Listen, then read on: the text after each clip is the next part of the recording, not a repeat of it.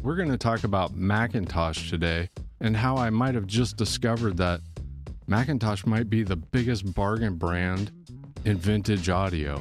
I know I'm going to get a lot of backlash for that, but let's talk about McIntosh and how I came to that conclusion. Let's start right now. We've had a lot of requests down in the comments from our previous videos from people that want to hear about two brands specifically.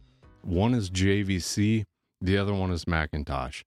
And the reason we don't usually talk about those brands is two completely different reasons. With JVC, it's kind of like our parents used to tell us if you don't have anything nice to say, you probably shouldn't say anything. And since we don't talk about VCRs on this channel, that's why we don't talk about JVC. I'll leave it at that.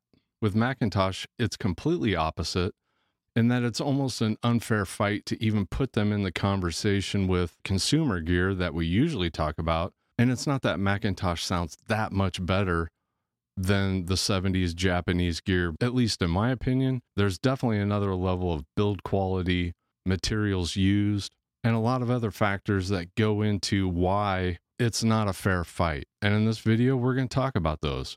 And in doing the research for this video, I kind of stumbled on something that I hadn't realized yet. And that is, it doesn't look like McIntosh is gaining value like some of the Japanese 70s stereo equipment is. I had no idea. While we do service several pieces of McIntosh every year, we definitely don't get as many McIntosh pieces for sale like we do Marantz, Sansui, and Pioneer. So it's just been a while since I've looked at prices on some of these pieces of McIntosh.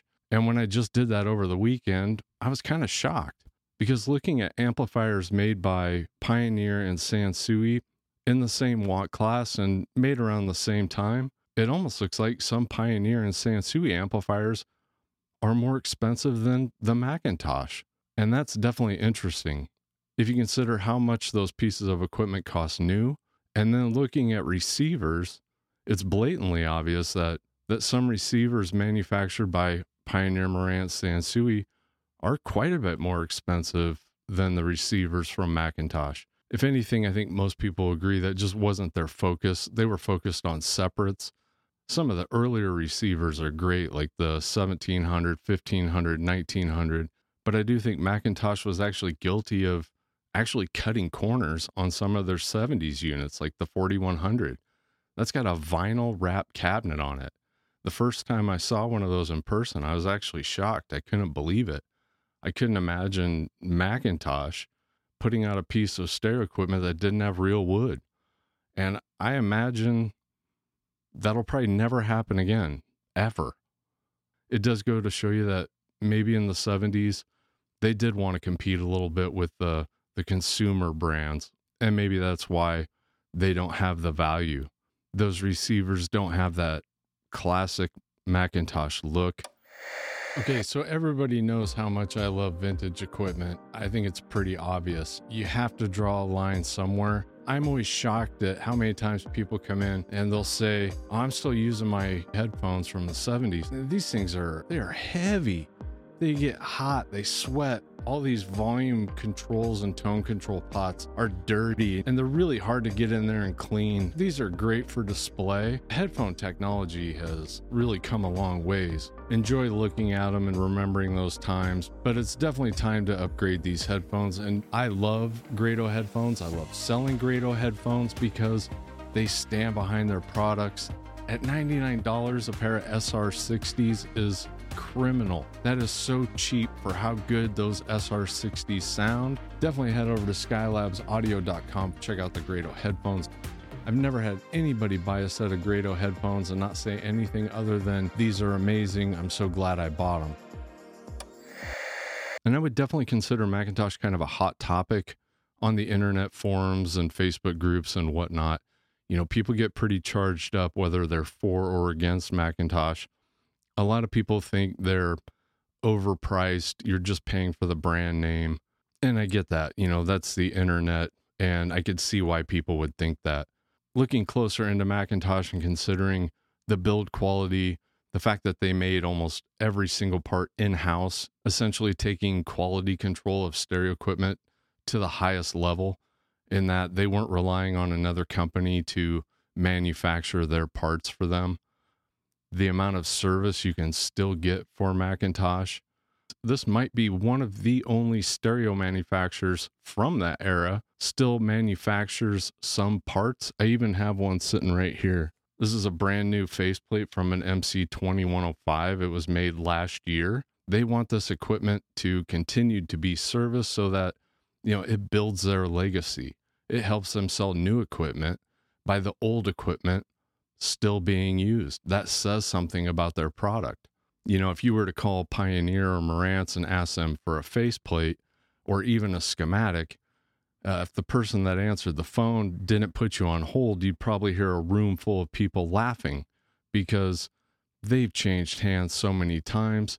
They don't care about legacy equipment. All those extra parts probably went into a landfill a long time ago, and you're on your own. And that's just the way it is. So, in asking yourself, is it worth the money that you're going to spend? You do have to look at all those things. You know, there's resellability, there's repairability, there's the sound quality.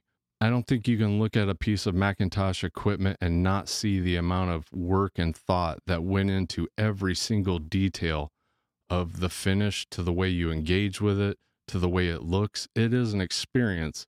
It's no different than a Mercedes Benz or a Rolex watch. You know, if, if you've got the money, it doesn't matter anyway. And if you have a house full of fine art, you want a McIntosh to sit next to it because, in a lot of ways, these pieces of equipment, even the vintage stuff, is art. It looks like art. And I get it why some people dog on McIntosh. In a lot of ways, even for me, it's kind of a love hate relationship because I do own a couple pieces of vintage McIntosh, And I'm not so sure I want to be in that club. Even if that puts me in the club, it kind of brings me in as a guest. Well, I'll guarantee you'll never be a member here. Because I am not their demographic. I am not their buyer. You know, we are supposed to believe that if we are able to achieve McIntosh status, that we've elevated our lives.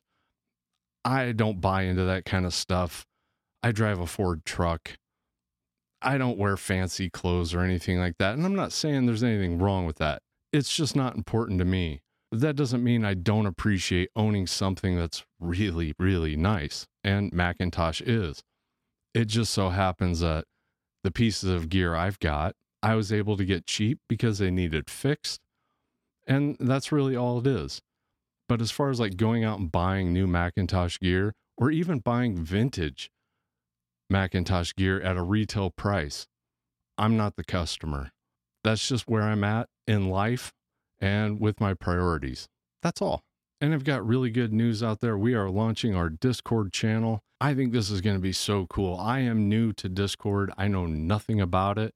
My nephew helped me set this up. Thank you, Alex. I think this is going to be a really cool community. I think there's going to be so much good information on that Discord channel, whether you're brand new or whether you feel like helping somebody out or just talking about vintage stereo equipment. We'll have a link down in the description. So definitely go check it out. It's free.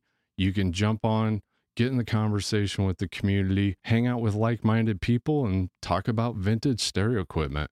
And it's kind of weird to say, but looking at the prices of McIntosh amplifiers and receivers and compared to the 70s Japanese stuff seems to be a bargain right now. And maybe we'll see that change at some point, but but right now, the demand for the vintage Japanese stereo equipment from Pioneer, Marantz, and Sansui just seems to be skyrocketing and actually outpacing the legendary McIntosh. So, if you have been wanting to get a piece of McIntosh gear, now might be the right time to get it. Again, if you look at the parts available, the quality, the repairability, I don't think they're going down in value. I just don't see it. We're talking about some of the most iconic pieces of hi fi gear from the 60s and 70s. The 275 amplifier is still in production. They really haven't changed the design of their amplifiers all that much over the years. You still have two really big blue meters. And if you don't think that has a strong allure to a potential purchaser, I would say you've never sold stereo equipment before because as somebody that shows people stereo equipment on a daily basis, people open their wallet when they see VU meters. It's that simple.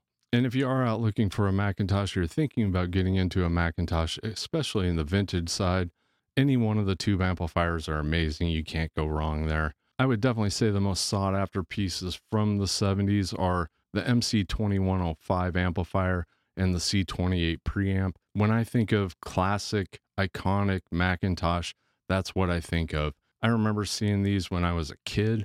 I remember back then, I knew that was something different. It doesn't take a trained eye to see the quality in those pieces of equipment. There's just something so cool about that front smoked glass panel with the green lettering and the big VU meters. You just want to look at it. At least I do. And just for those out there that will definitely say, well, how does it sound? My 2105 and my C28 to me are definitely on the laid back side. They are not super detailed. Some people don't like that about them. But even with that said, there isn't a genre of music that doesn't sound amazing on a piece of McIntosh equipment. You can listen to anything on a McIntosh and enjoy it. It's really non fatiguing. It's not bright. It's not brash. It's not in your face. If any solid state piece of gear out there emulates kind of a tube like sound, in my opinion, it's that 2105 and that C28 preamp. But again, that is all in the ear of the beholder. And I would say if you're buying it strictly for the way a McIntosh sounds, I would highly recommend A, being it blindfolded with another piece of gear. The visual appeal of a McIntosh can be deceptive. And if it is strictly sound quality, I would do an A B test. Thank you for watching another video. Really appreciate it. And if you haven't subscribed, definitely hit that subscribe button. You can always unclick it later.